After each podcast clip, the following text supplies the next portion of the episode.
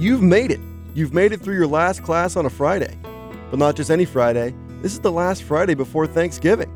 Put the books, notes, exams, all on hold for just a moment. This weekend is about something much more important. Something that can't be written, graded, or seen.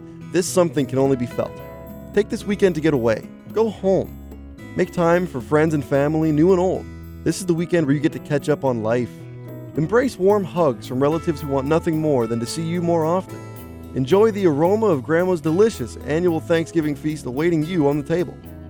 Take a walk outside and feel the cool, crisp autumn breeze on your face, warmed only by the vibrant shades of leaves dancing on the ground.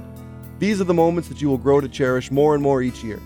If you are able to experience anything close to this scenario this weekend, be truly thankful. Not everyone shares these picture-perfect Thanksgiving ideals, but if at the end of the day you can say you are thankful for something, anything at all, then you've made it. I'm Mick Oakley from the Broadcast Radio program at Conestoga College. Happy Thanksgiving from eighty-eight point three C J I Q.